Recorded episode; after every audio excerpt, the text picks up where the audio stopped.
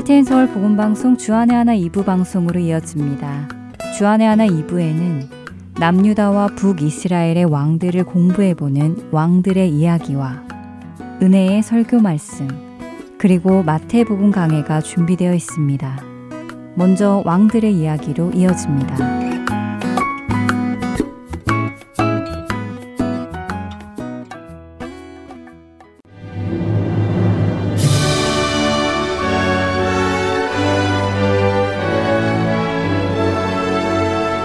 할텐 서울 복음방송 청취자 여러분, 안녕하세요. 왕들의 이야기 진행의 김민석입니다.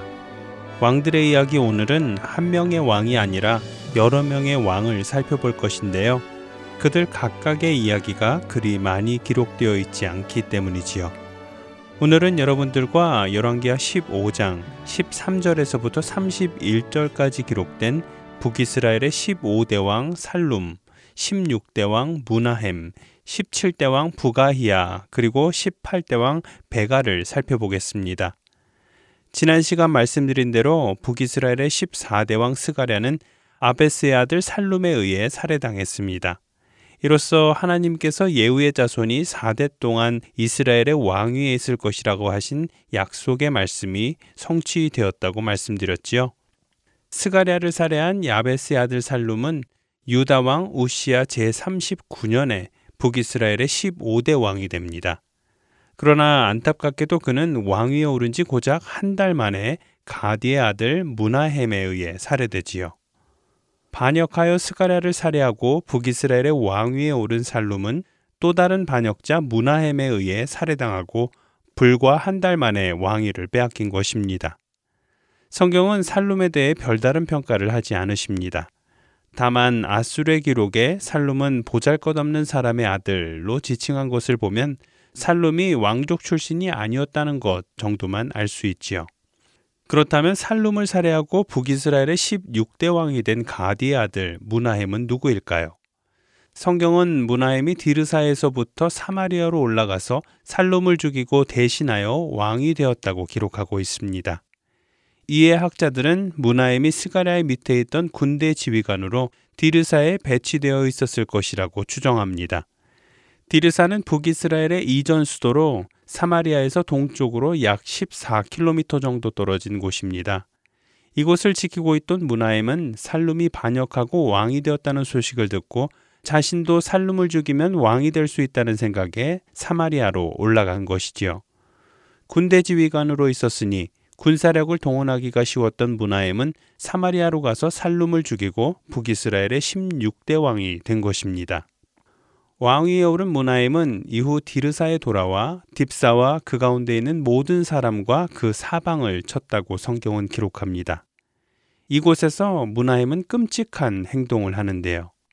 성읍 사람들이 성문을 열지 않은 것에 앙심을 품고 쳐들어가 사람들을 잔인하게 살육했는데 심지어 임신한 여인들 배까지 가르는 만행을 저지르지요. 자신을 왕으로 인정하지 않는 그들에게 분노하여 이같이 야만적인 행동을 한 것입니다. 성경은 이런 므나헴에 대해 여호와 보시기에 악을 행하고 여로보암의 죄에서 평생 떠나지 아니하였다고 열왕기하 십오 장 십팔 절에서 평가하십니다. 성경은 북이스라엘의 이전 왕들을 여로보암의 죄에서 떠나지 않았다고 기록했지만 므나헴의 경우는 평생 여로보암의 죄에서 떠나지 아니하였다고 강조하여 기록하신 것을 보면 그가 이전 왕들보다 얼마나 더 악한 왕이었는지를 짐작할 수 있습니다. 므나헴은 북이스라엘의 왕이 되어 십 년 동안 북이스라엘을 다스리고 죽습니다. 므나헴이 죽고 그의 아들 브가히야가 북이스라엘의 십칠 대 왕이 되지요. 성경은 북이스라엘의 십칠 대 왕이 되어 이 년간 북이스라엘을 통치한 별다른 기록을 하지 않았습니다. 다만 그들 역시 여호와께서 보시기에 악을 행하고 이스라엘에게 범죄하게 한 여로보암의 죄에서 떠나지 않았다고만 기록하십니다. 아버지를 이어 왕이 된 브가히야는 그의 군대 장관 중 한 명이었던 르말야의 아들 베가에 의해 이 년 만에 죽임을 당합니다. 베가는 길라 사람 오십 명과 함께 사마리아로 올라가 브가히야 왕과 아르곱, 아리엘을 죽였는데요. 길라 사람 오십 명이 브가히야의 반역에 동참한 것으로 보아 베가는 길라 지방의 군대를 지휘하던 군대 장관이었을 것이라고 학자들은 이야기합니다. 또한 브가히야와 함께 죽임을 당한 아르곱과 아리에가 누구인지에 대해 성경은 우리에게 정확하게 알려주고 있지는 않지만 학자들은 아마도 브가히야의 뒤를 이어 왕위에 오를 수 있는 그의 아들들이거나 브가히야의 충성된 부하였을 것이라고 추측합니다. 반역을 통해 북이스라엘의 십팔 대 왕이 된 베가. 성경은 그 역시 여호와께서 보시기에 악을 행하여 이스라엘로 범죄하게 한 느밧의 아들 여로보암의 죄에서 떠나지 않았던 자라고 평가하십니다. 한편 베가가 북이스라엘을 통치할 당시 아수르는 점점 더 힘이 강해져 갔습니다. 이에 베가는 아수르를 대적하기 위해 아람왕 르신과 동맹을 맺지요. 그러나 아람과 동맹을 맺어도 아수르를 상대하기에는 역부족이었습니다. 이에 베가와 아람왕 르신은 반아수르연합의 남유다도 동참시키기 위해 예루살렘을 포위하고 남유다를 공격합니다. 하지만 이길 수 없었습니다. 왜냐하면 당시 남유다의 왕이었던 아하스가 그들과 동맹을 맺고 아수르를 공격하기보다 그들보다 힘이 센 아수르와 동맹을 맺는 것이 낫겠다고 판단했기 때문이지요. 아하스는 아수르 왕 디글랏빌레스에게 도움을 요청했고 아수르는 그 청을 받아들여 북이스라엘과 아람을 공격합니다. 이때 아수르가 북이스라엘로부터 빼앗은 영토가 열왕기하 십오 장 이십구 절에 기록된 갈릴리와 길르앗 지역인 이온과 아벨벳, 마아가, 야노아, 게데스, 하솔, 길르앗, 갈릴리, 납달리, 온 땅인 것입니다. 아수르는 땅을 빼앗은 것은 물론 이스라엘 백성까지도 포로로 끌고 갔지요. 이렇게 우상을 섬김으로 하나님 앞에 악을 행하며 자신의 뜻대로 북이스라엘을 통치한 베가는 왕위에 오른 지 이십 년 만에 엘라의 아들 호세아에 의해 죽임을 당하며 마지막을 맞습니다. 성경에 기록된 그의 통치 기간을 통해 학자들은 십육 대 왕 므나헴과 십칠 대 왕 브가히야가 북이스라엘을 통치할 당시 베가가 그들과 동맹을 맺고 그들을 위해 길르앗에서 이미 통치를 시작했을 것이라고 이야기하는데요. 그것은 엘라의 아들 호세아가 반역하여 베가를 죽이고 북이스라엘의 왕위에 오른 때인 요담왕 제이십 년에서 거꾸로 이십 년을 거슬러 올라가면 므나헴과 브가히야의 통치기간과 겹치기 때문이지요. 중요한 것은 베가가 언제부터 얼마나 통치를 했느냐가 아니라 어떻게 통치를 했느냐일 텐데요. 베가는 통치기간 내내 여호와 앞에 악을 행하고 자신의 뜻대로 통치하다가 죄 가운데 죽임을 맞이한 왕이었습니다. 오늘 함께 나눈 살룸, 므나헴, 브가히야, 베가. 이들은 모두 반역을 통해 왕위를 빼앗거나 반역에 의해 죽임을 당한 왕들입니다. 어느 누구 하나 하나님 앞으로 돌아온 자들이 없었고 모두 여호와 앞에 악을 행한 왕들이었습니다. 북이스라엘은 반역을 거듭하며 점점 멸망을 향하여 가고 있는 것입니다. 왕들의 이야기 다음 시간에 다시 찾아뵙겠습니다. 안녕히 계세요.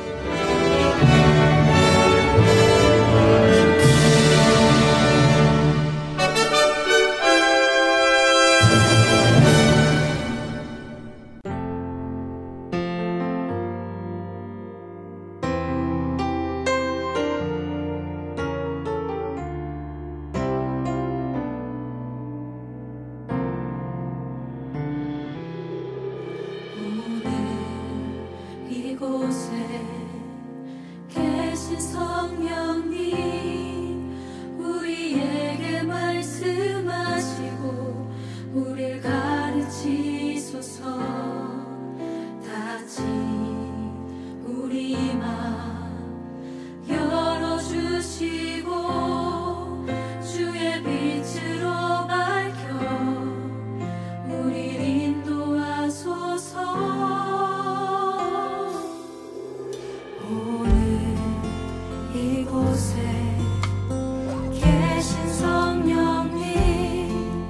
우리에게 말씀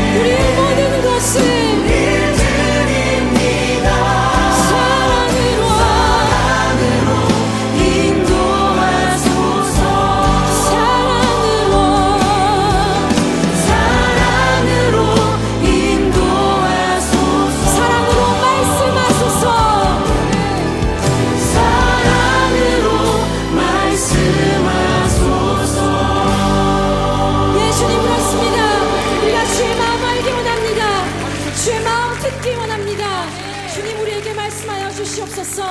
할렐루야. 은혜의 설교 말씀으로 이어드립니다. 오늘 설교 말씀은 고 오카는 목사님께서 요한복음 십구 장 이십삼 절에서 삼십 절의 본문으로 십자가로 가까이 라는 제목의 말씀 전해주십니다. 은혜의 시간 되시길 바랍니다.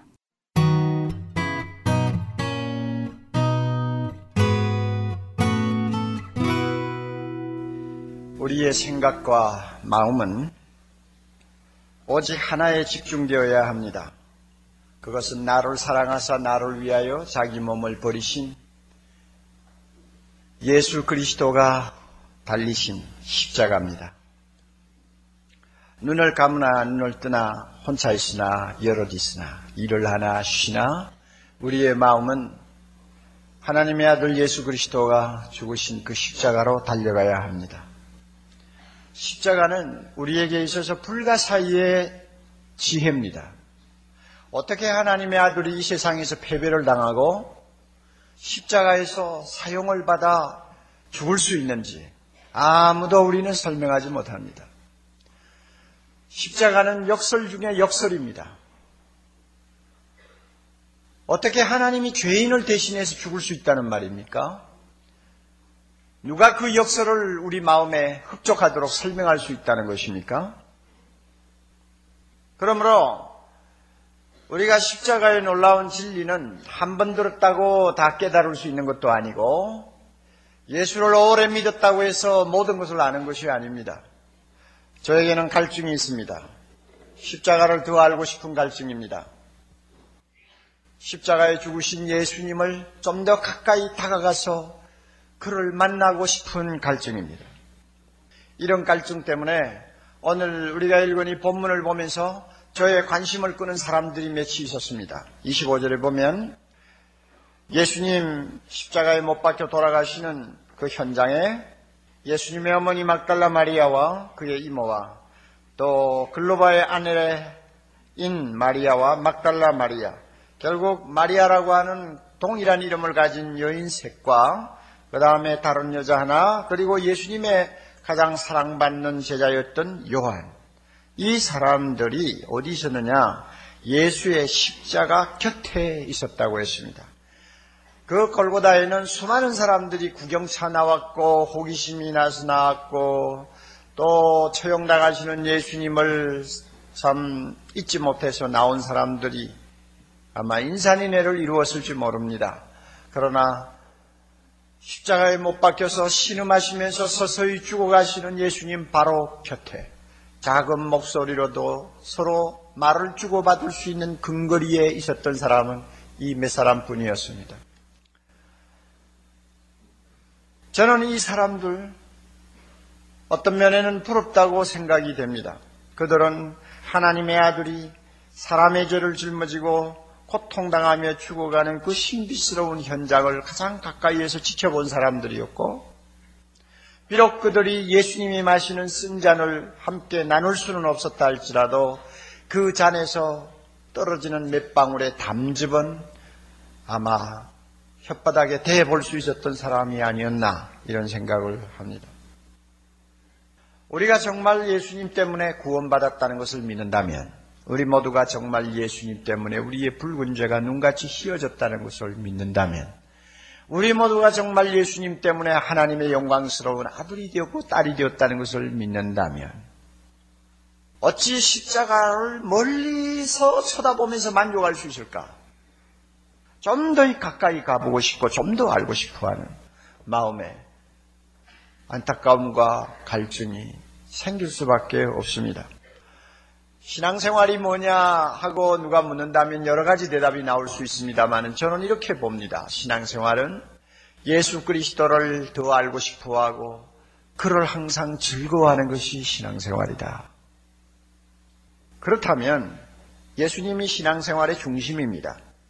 그러나 평소에 우리가 어떤 예수님을 더 선호하느냐, 좀 이상한 말입니다만 어떤 예수님에 대해서 마음이 더 끌리느냐 하는 것은 각자 약간의 차이가 있는 것 같습니다. 어떤 사람은 하나님 우편에서 계속 우리를 위하여 기도해 주시는 대제사장 되신 예수님에게 마음이 끌려서 날마다 예수님 하면 나를 위해 기도해 주시는 주님, 그것만 늘 생각하고 감사하고 찬양합니다. 또 어떤 사람은 십자가에서 죽으시고 부활하신 승리자 되신 예수 그리스도를 항상 마음에 담고 예수의 이름 부를 때마다 그 죄와 죽음을 이기신 그분 때문에 흥분하는 거예요. 내가 어떻게 예수를 믿게 되었느냐에 따라서, 또 내가 어떤 은혜를 받았느냐에 따라서 신앙에도 칼라가 있어요. 그래서 어떤 사람은 십자가의 주님에게 더 끌리고, 어떤 사람은 부활의 주님에게 더 끌리고, 어떤 사람은 재림하시는 주님에게 더 끌리고요. 그러나 우리가 이런 것을 문제 삼을 필요는 없습니다. 똑같은 예수님이니까요. 그렇지만 오늘 이 시간 이제 중요한 것, 우리가 꼭 명심해야 될 사실이 하나 있습니다. 예수님의 탄생, 예수님의 죽음, 예수님의 부활, 예수님의 승천, 예수님의 재림이 모두가 다 참 대단한 사건이요, 우리에게 큰 복음이 되는 사건입니다만은, 이 가운데서 하나님이 우리에게 값없이 주시는 은혜가 솟아오르는 샘은 어디에 있느냐 하는 것입니다. 모두가 샘이라고도 할 수 있죠. 그러나 하나님의 은혜가 출발하는 샘이 있어요. 은혜에도 샘이 있어요. 모든 은혜는 그 샘에서부터 흐르기 시작합니다. 어디 있느냐? 그것은 십자가에 있습니다. 우리가 이걸 꼭 기억해야 됩니다. 그러므로 십자가를 전제하지 아니하는 예수님의 탄생, 그것은 하나님의 아들의 탄생이 아닙니다. 십자가를 통과하지 않은 예수님의 부활, 그것은 하나님의 아들의 부활이 아니에요. 십자가를 하나의 액세서리처럼 취급하는 예수님의 승천과 재림 이야기, 그것은 사람이 만들어낸 우화에 지나지 않는다고 해도 과언이 아닙니다. 그러므로 예수님의 십자가의 사건은 복음의 핵심이요, 은혜의 샘이요, 모든 은혜는 여기서부터 흘러요. 그러므로 주목해야 됩니다. 그걸 주목해야 돼요. 구약에 보면 에스겔이라고 하는 선지자가 있습니다. 그는 젊은 시절에 바벨론에 끌려가서 포로 생활을 평생 하다가 끝냈는데요. 그가 성령의 특별한 부르심을 받아서 선지자가 되었습니다. 환상 중에 성령이 그를 어디로 인도했느냐 하면 예루살렘에 있는 성전으로 데려갔어요. 성전 안에 들어가서 여기 기웃 저기 기웃하고 돌아가면서 구경을 하는데,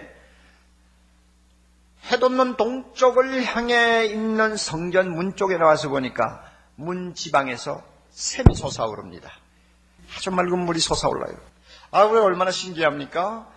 그가 그 물길을 따라서 가보았더니 가면 갈수록 물이 자꾸 불어나요. 처음에는 발목까지 차더니 나중에는 무릎까지 올라오고, 나중에는 허리까지 차고, 좀 더 가니까 나중에는 헤엄을 치지 않으면 안 되는 큰 강을 이루는 것을 보았습니다. 이건 뭘 가르치는지 아세요? 십자가에서부터 은혜의 샘이 솟아오르기 시작해서 그 은혜의 샘은 부활의 언덕을 넘어서 저 세상 땅끝까지 넘치도록 흐르는 은혜의 강을 상징하는 것입니다. 그러므로 모든 은혜는 십자가로부터 출발합니다. 하나님의 은혜를 사모하는 사람이면 항상 십자가에서 출발해야 합니다. 이 사실을 우리가 꼭 기억해 두어야 합니다. 마태복음, 마가복음, 누가복음, 요한복음을 흔히 복음서라고 말합니다. 예수님의 일대기가 기록된 말씀이에요. 그런데 이 복음서를 우리가 좀 주의해서 보면요, 놀라운 사실 하나가 있습니다. 전체 분량의 삼분의 일 가량이 예수님의 생애 중 마지막 한 주간, 고난주간, 십자가, 죽음, 거기에 집중이 되어 있다는 사실을 우리가 알 수 있습니다. 네 제자가 다 마찬가지요. 그래서 그 네 제자는 예수님의 생애 가운데서 십자가의 고난을 중심에 두고 다루고 있는 것을 우리가 발견할 수 있습니다. 십자가의 고난과 죽음에 비하면 사복음서에는요, 예수님의 탄생이라든지 부활이라든지 승천 같은 기사는 이상하리만큼 간략하게 다루고 넘어가 버립니다.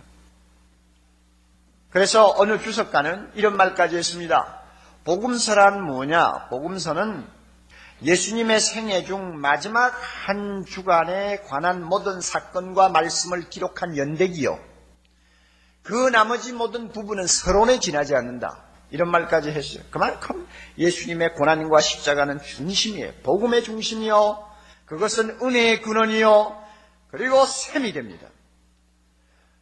바울도 그가 복음을 이야기할 때에 십자가의 도라는 말로 표현했습니다. 그리고 십자가에 못 박히신 예수님이야말로 하나님의 능력이요 하나님의 지혜라고 그는 소리쳤습니다. 한 걸음 더 나아가서 그는 자기 자신을 고백하기를 나는 예수 그리스도와 그의 십자가에 못 박히신 것 외에는 아무것도 알지 아니하기로 작정했다. 그렇게 말했습니다. 그렇다고 해서 바울이 뭐 부활을 등한히했다든지 예수님의 승천을 이야기하지 않았다든지 그 말이 아니에요. 다 중요하지만 예수님의 고난과 십자가의 죽음을 모르는 부활은 그것은 의미가 없다는 이야기입니다. 그만큼 십자가는 복음의 핵심이에요. 지난 이천 년을 우리가 돌아보아도 기독교 역사 이천 년, 기독교를 상징하는 것은 십자가 형틀입니다. 여기도 이렇게 십자가 형태를 만들어놨습니다만 기독교 하면 십자가, 예수님 하면 십자가, 다 십자가로 통합니다. 초대교회 초창기 때는 십자가를 사용하지 못하도록 했다고 전해지고 있습니다. 예수님이 십자가에 죽으시는 현장을 실제로 목격했던 예수의 제자들이나 그 당시의 사람들의 생각에는 이 십자가는 소름 끼치는 것입니다. 그러므로 십자가의 형태를 만들어가지고 무슨 이야기를 하는 것을 일체 못하게 했대요. 그러나 당대의 사람들이 다 가고 나서 특히 주후 사 세기경 콘스탄틴 대제가 환상 중에 십자가를 본 다음부터는 십자가가 기독교를 상징하는 상징물이 되었고 예술의 소재로 활용하게, 활용이 되었습니다. 지금도 마찬가지 아닙니까?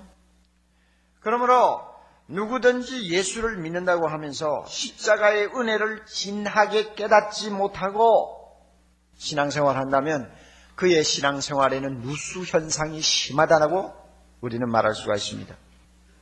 예수님을 새롭게 만나는 사람들이 고백하는 말을 들으면 이구동성 비슷합니다.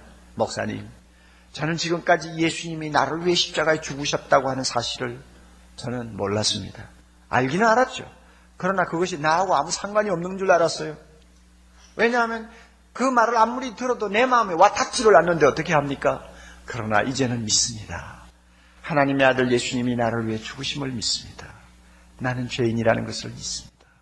그러면서 눈에 눈물이 핑핑 도는 것을 제가 자주 봅니다. 이제 바로 시작하는 것입니다. 은혜는 십자가로부터 시작하는 거예요. 십자가에서 출발하는 거예요. 여러분은 어떻습니까?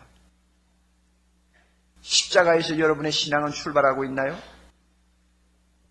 그래서 그 십자가에 달리신 하나님의 아들에 대한 관심이 항상 마음에 크게 작용합니까? 좀 더 알고 싶다. 좀 더 십자가 앞으로 가까이 나갔으면 좋겠다. 좀 더 예수님에 대해서 좀 더 깊이 알고 그와 좀 더 가까워지고 친해졌으면 좋겠다 하는 그런 갈증이 있나요? 만약에 그런 갈증이 있다면 여러분은 정상적인 신앙생활을 하는 사람이고 서 있어야 할 그 자리에 서 있는 사람이라고 할 수 있습니다. 그렇지만 만일 여러분의 마음속에 십자가의 은혜가 전혀 생소한 것으로 받아들여진다면 저는 감히 이렇게 말하고 싶습니다. 여러분이 서 있는 그 자리에서 빨리 갈보리 동산으로 자리를 옮겨야 합니다. 서로 여러분들이 부활의 동산에 있어서 죄와 사망을 이기신 예수님 때문에 흥분하고 소리 지르고 할렐루야 찬송하는 사람이라 할지라도 빨리 갈보리로 돌아오셔야 합니다. 서로 여러분이 성령의 불과 바람이 스쳐 지나가는 다락방에서 말로 다 할 수 없는 은사와 감동을 받은 사람이라 할지라도 십자가의 은혜를 모르면 빨리 거기서 나와 겟세마네 동산으로 와야 합니다. 그만큼 십자가는 모든 은혜의 샘이요 복음의 핵심이요 복음의 시작이기 때문에 그렇습니다. 오늘 본문에서 우리는 예수님의 십자가가 우리에게 주시는 특별한 은혜 세 가지를 찾아볼 수 있습니다. 간단하게 정리합니다. 첫째는 십자가는 우리 대신 치루신 고통의 대가 지불이라는 것입니다. 우리가 고통받아야 할 것을 예수님이 대신 감당하신 것이 바로 십자가라는 말입니다. 이십삼 절 여러분 보시면 간단한 말씀 나옵니다. 로마 군병들이 예수를 어떻게 했습니까? 십자가에 못 박았다고 그랬어요. 예수 그리스도를 십자가에 못 박았어요. 십자가의 형이 얼마나 잔인하며 얼마나 고통스러운가를 새삼스럽게 여기서 설명할 필요가 없다고 생각합니다. 손과 발에 녹슨 못을 박아 나무에 매다는 이 형은 천인 공로할 만한 큰 잔혹한 고통을 안겨주는 사형제도입니다. 그것은 지옥의 고통 그 자체입니다. 그렇기 때문에 예수님의 십자가를 구약시대에 미리 내다보고 예언한 다윗과 같은 사람은 이렇게 표현했습니다. 나는 물같이 쏟아졌습니다. 내 모든 뼈는 다 어그러졌습니다. 내 마음은 촛밀같이 녹아내렸습니다. 내 힘은 질그릇같이 말랐습니다. 내 혀는 이틀에 붙었습니다. 더 이상 무엇을 이야기할 수 있습니까? 십자가의 바로 그 고통은 이런 것이었습니다. 그럼에도 불구하고 왜 하나님의 아들 예수님이 이 고통을 감수해야 했습니까? 그것은 내가 받을 고통이었기 때문에 그렇습니다. 우리는 다 죄인입니다. 죄인에게는 형벌이 따라옵니다. 형벌은 고통을 수반합니다. 만약 우리의 죄를 그대로 받는다면 하나님이 주시는 형벌을 피할 수 없고 그 형벌에는 무서운 지옥의 고통이 따라옵니다. 그러므로 그 고통을 주님이 대신 짊어져 주신 것입니다. 이사야는 예수 그리스도가 우리의 고통을 짊어지실 훗날을 내다보면서 이사야 오십삼 장 오 절에 이렇게 그는 아름다운 시로 예언했습니다. 예수 그리스도가 십자가에서 찔림은 우리의 허물을 인함이요 그가 상함은 우리의 죄악을 인함이라. 그가 징계를 받음으로 우리가 평화를 누리고 그가 채찍에 맞음으로 우리가 나음을 입었도다. 예수님이 왜 찔렸습니까? 예수님이 왜 상했습니까? 예수님이 왜 징계를 받았습니까? 내가 받아야 될 징계입니다. 내가 받아야 될 고통입니다. 내가 받아야 될 아픔입니다. 이 모든 것을 예수님이 대신 져주신 것입니다.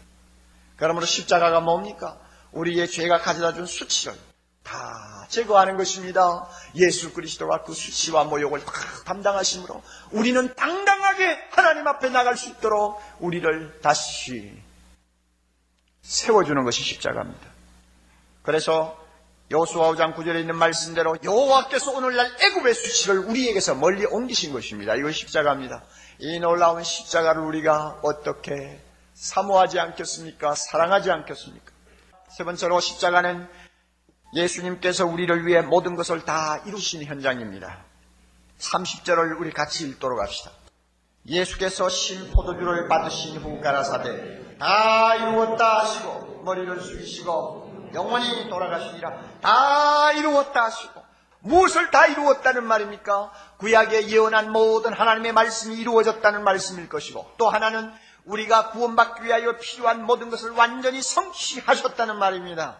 하나님이 우리를 무조건 의롭다 하실 수 있는 명분을 다 완전하고 충분하게 주님이 갖추어 주셨다는 말입니다.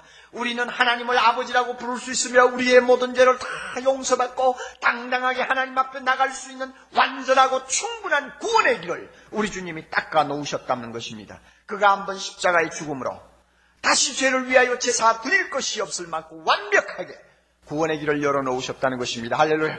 다 이루어졌다. 그러니 우리가 어떻게 이 예수님을 십자가에 달리신 주님을 사모하지 않겠습니까? 그 십자가 가까이 가서 조금이라도 함께 있어보고 싶은 충동을 어떻게 느끼지 않겠습니까? 오늘 우리 중에 왜 내가 구원을 받아야 하는지, 내가 왜 죄인이라고 하는지 마음에 와 닿지 않아서 잘 깨닫지 못하는 분 행여나 계시나요? 여러분, 하나님의 말씀을 펴놓고 십자가의 길을 한번 따라가 보십시오. 하나님의 아들 죄 없는 분이 양발 양손에 못이 박혀 피 흘리며 신음하고 있는 그 갈보리 언덕으로 한번 올라가 보십시오. 그리고 조용히 그분의 얼굴을 우러러 보세요. 당신이 왜 구원받아야 할 사람인지 해답을 얻을 것입니다. 당신이 왜 죄인인가를 알게 될 것입니다. 우리 중에 아직도 예수 믿지만은 죄책감에 끌려다니며 신음하는 형제자매 있습니까? 여러분, 십자가를 향해 달려가시기 바랍니다. 그곳에 가서 예수님을 한번 보세요. 어떤 죄도 용서하실 수 있도록 우리의 모든 죄짐을 지신 하나님의 아들을 만나게 될 것입니다. 그분 앞에는 어떤 죄, 용서받지 못할 죄가 하나도 없다는 것을 우리가 알게 될 것입니다. 우리는 결코 죄의 종이 될 수 없다는 사실을 우리는 다시 한번 확인할 수 있을 것입니다. 여러분 가운데 사랑의 갈증을 느끼는 분들 계시나요? 얼마든지 우리는 사랑의 갈증을 느낄 수 있습니다. 사람이 주는 사랑 가지고는 우리의 마음의 공간을 채울 수가 없습니다. 저 갈보리에 높이 달리신 예수님을 향해 달려가십시오. 거기에 가면 큰 사랑이 있습니다. 세상을 가득히 채우고도 남는 하나님의 사랑이 흘러넘치고 있습니다. 그 사랑 앞에 우리의 무릎을 꿇읍시다. 그 사랑의 강물에 우리를 던집시다. 그 사랑 안에 영원한 기쁨과 만족이 있다는 사실을 알게 될 것입니다. 여러분 우리 가운데서 고독하다는 것을 가지고 고독함을 가지고 신음하는 형제자매 있으니까 십자가의 주님을 우러러 보십시오.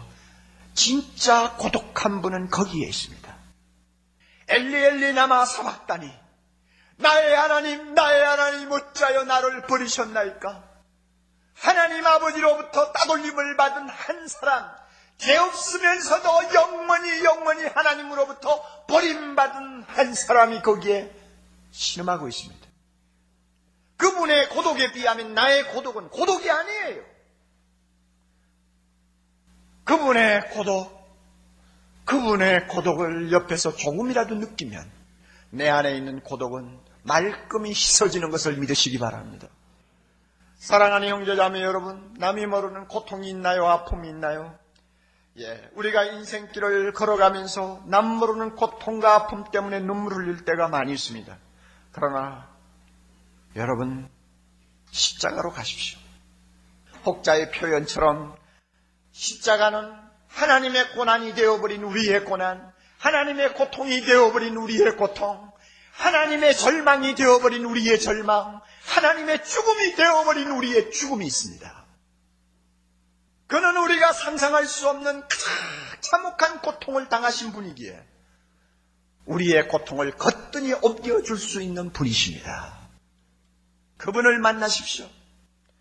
우리 가운데 아직도 세상에서 가장 강한 힘, 강한 능력이 무엇인가를 잘 모르시는 분 있나요? 십자가 앞에 가서 그 능력을 보시기를 바랍니다.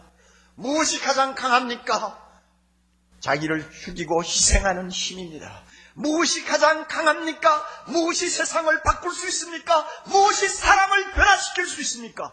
썩은 미랄이 되는 것처럼 자기를 던져 희생하는 그 사람의 힘이 사람을 바꾸고 세상을 바꿀 수 있다는 것은 십자가에 죽으신 주님이 우리에게 가르쳐 줍니다. 여러분, 진정한 평화가 어디 있는가를 알기를 원합니까? 갈보리로 올라갑시다. 예수님이 핏자국을 남기면서 걸어가셨던 그 길을 따라갑시다. 그리고 마지막 숨을 거두시던 그 십자가 옆에 조용히 서서 그분의 피 묻은 입술에서 흘러나오는 음성을 한번 들어봅시다. 하나님 아버지요, 저들의 죄를 용서하옵소서. 저들이 자기가 하는 일이 무엇인지를 알지 못하고 하나이다. 진정한 평안은 누구에게 오는지 압니까? 용서하는 자의 가슴에 옵니다.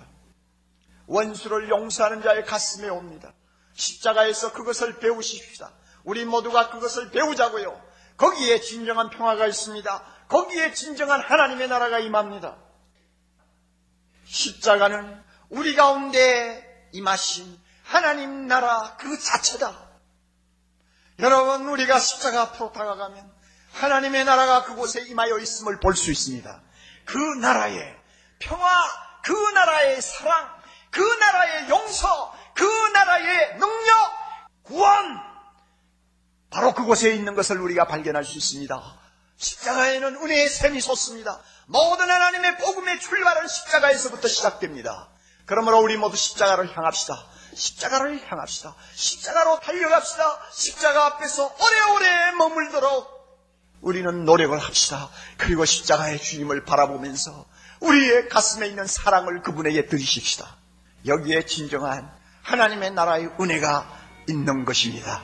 우리 모두 이와 같은 축복이 일주일 내내, 아니 우리의 평생을 통해서 함께 하시기를 바랍니다.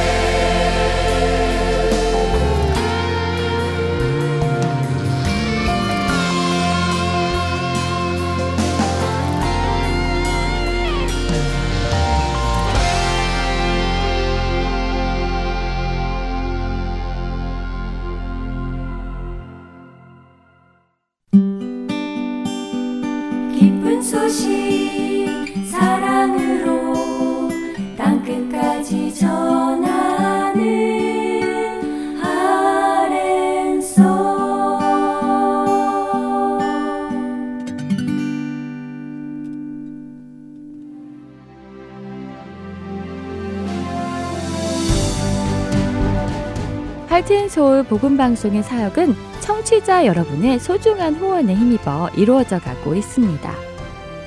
매월 정기적인 후원은 저희 사역을 계획하고 추진해 나가는 데 기초가 됩니다.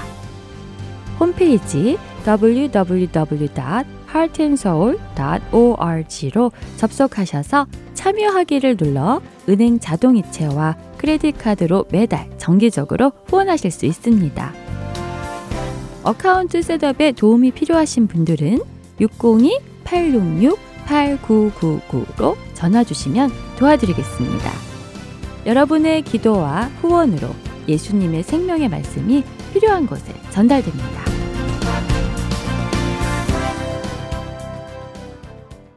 계속해서 마태복음 강해 보내드립니다.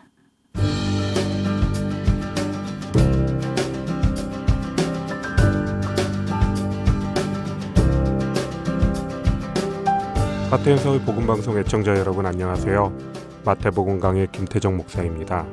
지난주 우리는 예수님께서 제자들에게 가르쳐 주신 주기도문을 함께 살펴보았습니다.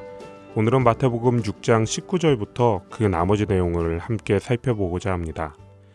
지금까지 삼 주에 걸쳐 마태복음 육 장을 살펴보고 있는데 육 장 전체에 흐르는 한 가지 주제는 오직 하나님께 가치를 두는 제자의 삶에 대한 것입니다. 오늘 살펴볼 십구 절부터의 내용도 크게는 두 단락으로 구분할 수 있지만 전체적으로는 예수님의 제자로서 하나님만 따를 것을 이야기하고 있습니다. 먼저 십구 절부터 이십 절의 내용은 우리가 어디에 가치를 두고 살아야 유익한지를 말씀하십니다. 우리의 보물은 이 땅이 아니라 하늘에 쌓아두어야 한다고 말씀하시지요. 땅은 안전하지도 않고 영원하지도 않지만 하늘은 보물을 지키기에 안전하고 영원한 곳이기 때문입니다. 십구 절에는 땅이 안전하지 못한 원인으로 좀과 동록 그리고 도둑을 이야기합니다. 좀이라는 단어는 고대부터 자연히 없어지는 것을 의미했고 동록이라는 단어 또한 메뚜기나 해충이 먹거나 충치 등 부패나 부식되는 등 자연히 사라지는 것을 의미했습니다. 그리고 도둑이 드는 것은 기타 외부의 침입에 의해서 없어지는 것을 의미합니다. 과거 팔레스타인의 가옥은 주로 흙으로 만들어졌으며 당시에는 은행도 없었기 때문에 그들이 가진 재물을 흙으로 만든 집 바닥에 보관하는 것이 일반적이었습니다. 그래서 도둑이 집에 구멍을 내어서 재물을 훔치곤 했다고 말씀에 기록되어 있는 것입니다. 하지만 그 이유와 방법이 어찌했던 간에 땅에 재물을 쌓는 것은 우리가 보아도 안전하지도 영원하지도 못한 것으로 보이는 것이 사실입니다. 또한 보화가 무엇인지에 대해서도 생각해 볼 필요가 있습니다. 일반적으로 생각하는 보화의 개념으로 오늘 본문에 접근해도 의미를 파악하는 데는 큰 어려움이 없습니다. 귀하고 가치 있는 것을 우리는 보화라고 생각합니다. 그런데 여기에 더하여서 하늘의 보화라는 표현을 이스라엘 사람들은 이 땅에서 구제하고 돕는 착한 행동이며 그 사람의 인격이 그 보화를 말해준다고 생각했습니다. 이미 그들은 보화를 하늘에 쌓아둔다는 말이 무엇을 뜻하는지 잘 알고 있었지만 실제로 그러한 삶의 동기와 모습에 대해 예수님께서는 외식하지 말라고 질책하셨습니다. 이십일 절에는 내 보물 있는 그곳에는 내 마음도 있느니라 라고 기록되어 있습니다. 칼빈은 명예를 가장 귀하게 여기는 자는 분명 야망의 포로가 될 수밖에 없고 돈을 최고로 여기는 자는 돈의 노예가 되며 쾌락을 제일 좋아하는 자는 필연코 방탕에 빠지게 된다고 했습니다. 사람은 자신의 가치관에 따라 자신의 마음과 생각과 행동이 따라갈 수밖에 없다는 것을 잘 나타내주는 말입니다. 이십일 절과 이십이 절에는 눈이 몸의 등불이라고 말씀하고 계십니다. 사실 이 부분의 내용을 정확히 알기 위해서는 육 장의 전체적 흐름을 참고하는 것이 필요합니다. 먼저 이 눈이 무엇을 의미하는지에 대해서도 단순히 육체적인 눈을 의미하는지 아니면 영적인 세계에 대한 것을 이야기하는지에 대해서도 의견이 나뉘고 있습니다. 여기에 나타난 표현은 단지 은유를 통해서 제자가 물질에 대해 어떠한 자세로 살아야 하는지를 나타내주는 목적이라는 의견과 우리는 육체적인 눈을 통해 세상을 바라보지만 그것을 통해 마음의 결정이 이루어지니 육신의 눈이라고 생각할 수도 있는 개념을 넓게 접근하는 의견이 있습니다. 또 눈이 성하다라는 표현에 대해서도 건전한, 성실한, 너그러운 등으로 나쁘다라는 표현은 악한, 불성실한, 인색한 등의 몇 가지로 다르게 해석할 수 있습니다. 좀 더 지지를 받는 해석은 육 장의 흐름과 일반적인 유대인들의 표현으로 생각할 수 있는 너그럽다라는 뜻입니다. 그래서 내용을 다시 한번 정리해보면 예수님의 제자로 살아가는 우리가 관대한 마음으로 나누고 베푸는 삶을 통해 세상에 선한 영향력을 끼치는 그리스도인이 될지, 내 것에 얽매여 다른 사람의 것까지도 빼앗는 악한 영향력을 끼칠 것인지를 결정하라는 말씀입니다. 하지만 또 그 다음에 등장하는 이십사 절과 연관하여 두 마음을 품지 않는 성실함이라는 개념으로 해석해 본다면 하늘과 땅을 동시에 바라보지 않는 충성된 종으로서의 자세를 말씀하시는 것이라고 해석할 수도 있습니다. 두 가지의 범위는 다르게 느껴질 수 있지만 눈이 어떠한 상황에 대하여 받아들이는 통로인 것은 분명한 사실이며 이를 통해 우리의 삶과 행동이 결정되는 것은 분명합니다. 이십사 절에는 한 사람이 두 주인을 섬길 수 없음이 기록되어 있습니다. 기독교가 공격을 당하는 가장 커다란 이유는 바로 이 배타성 때문입니다.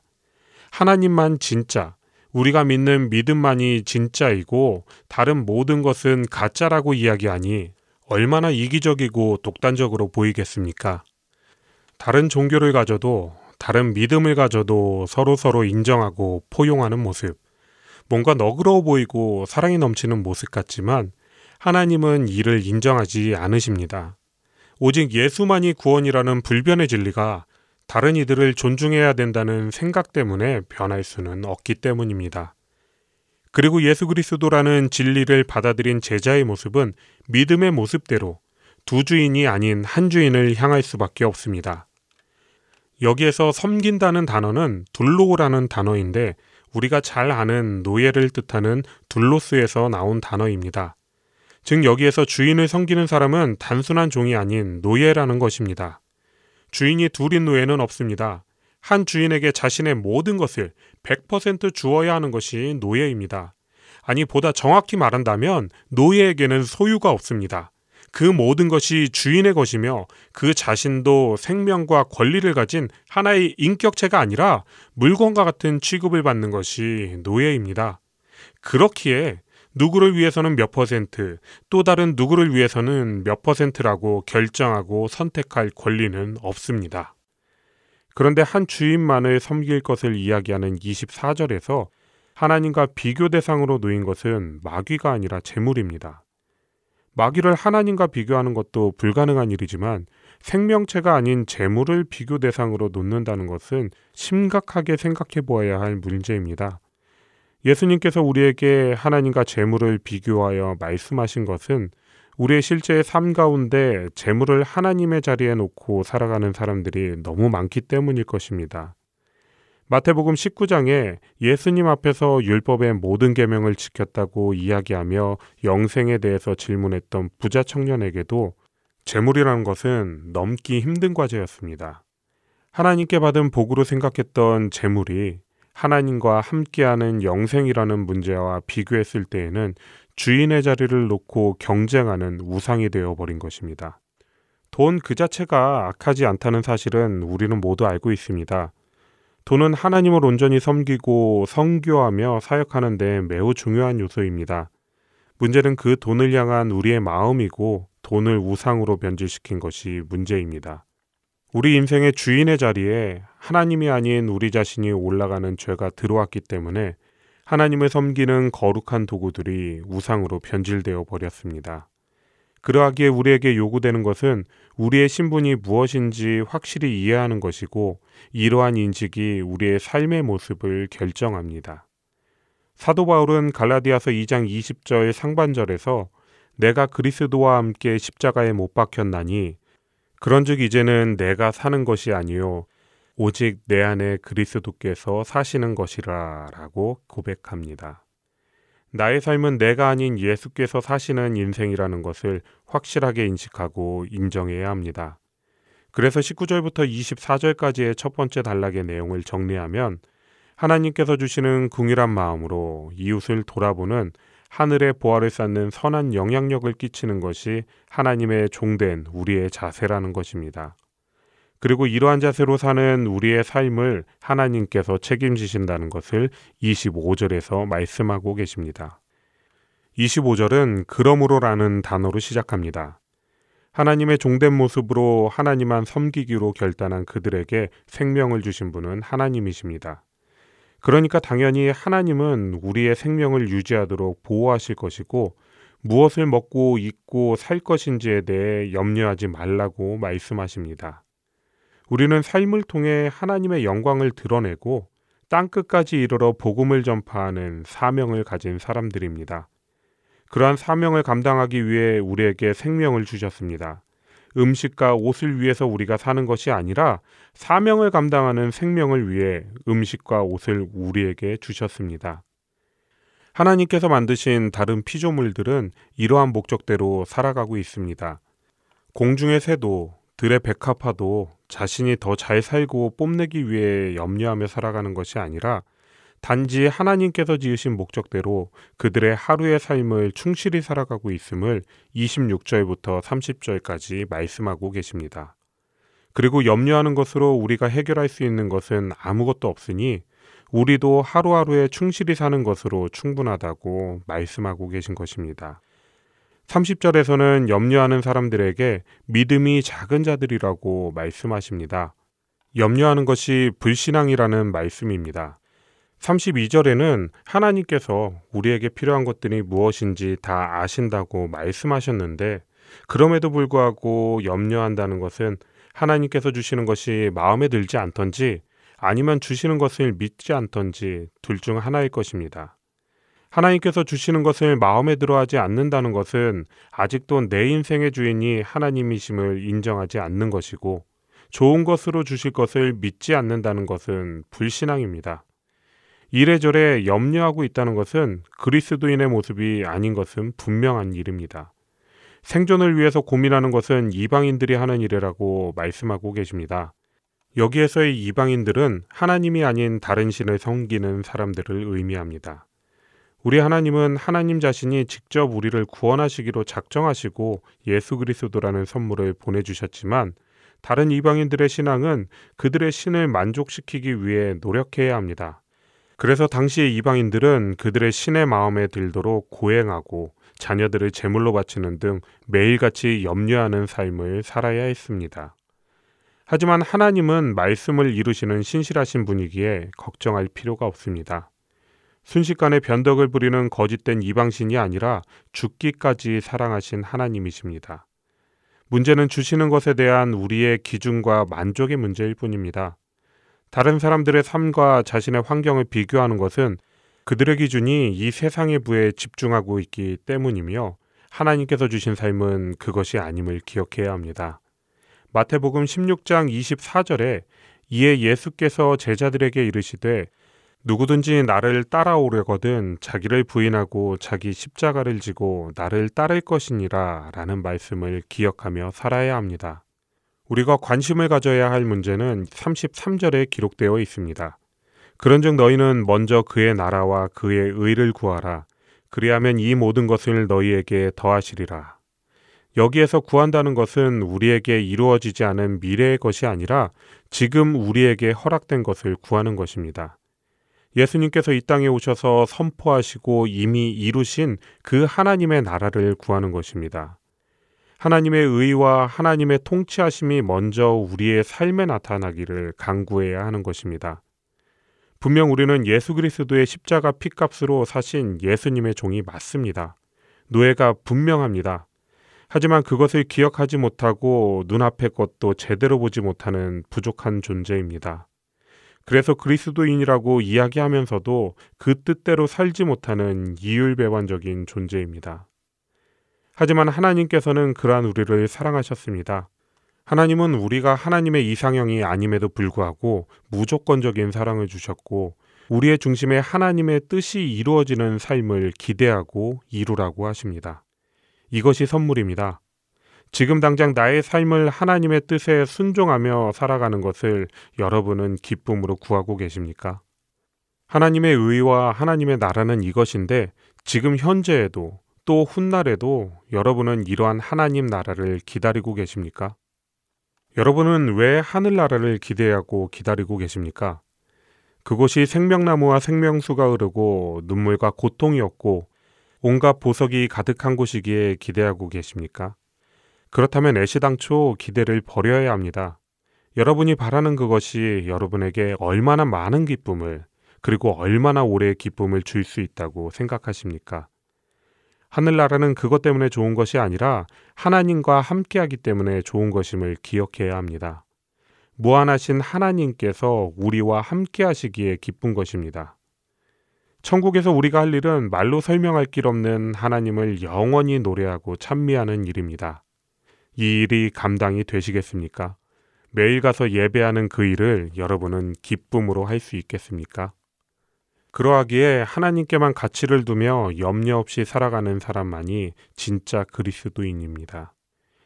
삼십사 절에는 그러므로 내일 일을 위하여 염려하지 말라. 내일 일은 내일이 염려할 것이요 한날의 괴로움은 그날로 족하니라 라고 기록되어 있습니다. 이 말씀은 무슨 뜻입니까? 이 말씀은 그날에 나타나는 괴로움에 대해서는 그날 동안만 생각하고 고생하라는 말씀입니다. 내일에는 또 다른 내일의 고통이 기다리고 있다는 말씀이며 고통과 괴로움은 우리 인생 가운데 계속될 것이라는 이야기입니다. 아까 말씀드렸던 것처럼 예수를 믿고 따른다는 것은 십자가를 지는 일입니다. 우리 마음대로 예수 믿고 복 받는 것을 상상하지 말고 진짜 복이 무엇인지 정확히 알아야 합니다. 이 땅은 단지 지나가는 광야일 뿐입니다. 그 누구도 잠시 지나가는 곳에서 자신의 모든 것을 다하는 사람은 없습니다. 지나가는 곳은 그저 안전하게 빨리 지나가고 목적지인 하나님께서 약속하시고 함께하실 가나안에서 배부를 것을 기대해야 합니다. 광야는 그저 하루하루의 고통을 하나님께서 함께하시는 은혜로 버텨내고 그 사랑을 체험하는 것으로 족합니다. 고통 가운데 파묻혀 있는 나의 환경, 광야지만 그 가운데 하나님의 인도하심을 믿고 담대히 살아가는 것, 그러한 삶의 자세로 하나님을 증명하는 것만으로 이 세상은 충분합니다. 그리고 그렇게 사는 것이 하나님의 의와 그의 나라를 구하는 삶입니다. 염려와 계획은 분명히 다릅니다.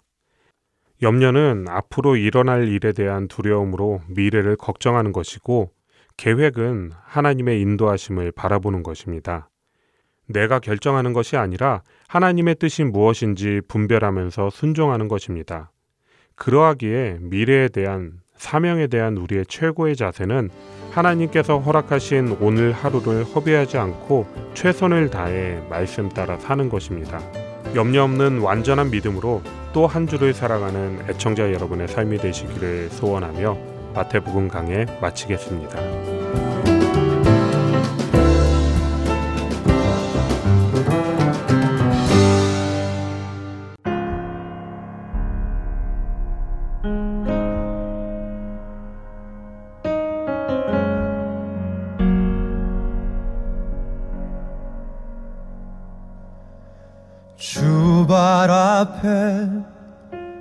무릎 꿇고 그 사랑에 나 안기네. 어떤 말도 그 어떤 소리도 그 발 앞에서 잠잠해지네.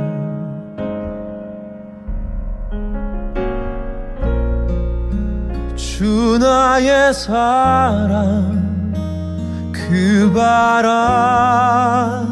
앞에 앉아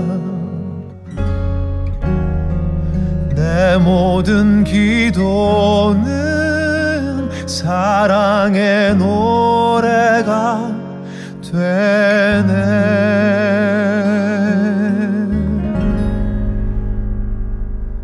주의 사랑 만지며 주의 두 발을 씻기며 주님 그 발에 입맞추며 나의 왕관을 놓으리. 주의 옷자락 만지며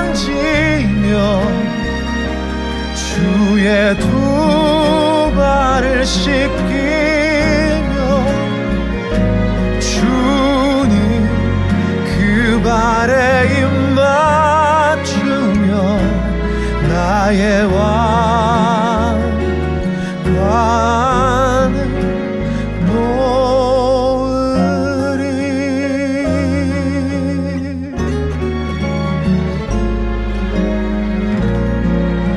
놓으리. 주 나의 사랑 그 발 아래 앉아 내 모든 기도는 사랑의 노래가 되네.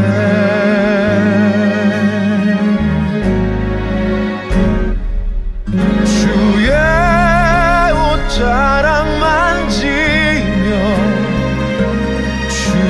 두 발을 씻기며 주님 그 발에 입 맞추며 나의 왕관을 놓으리.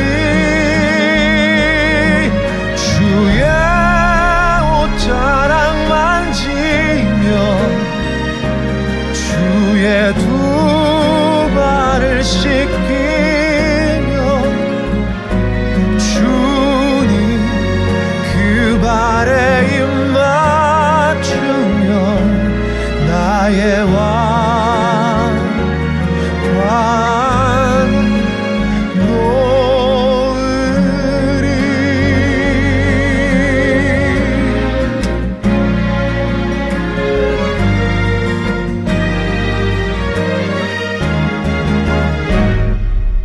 주의 옷자락 만지며 주의 두 발을 씻기며 주님 그 발에 입 맞추며 나의 왕관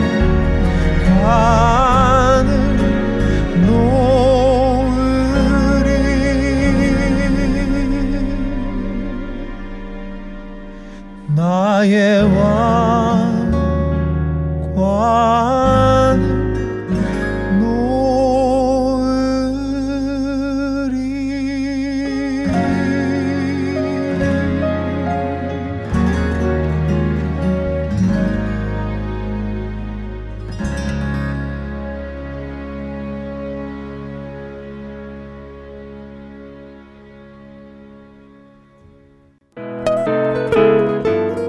주안의 하나 이 부 준비된 순서는 여기까지입니다. 함께해 주신 여러분께 감사드립니다. 다음 시간에 뵙겠습니다. 안녕히 계십시오.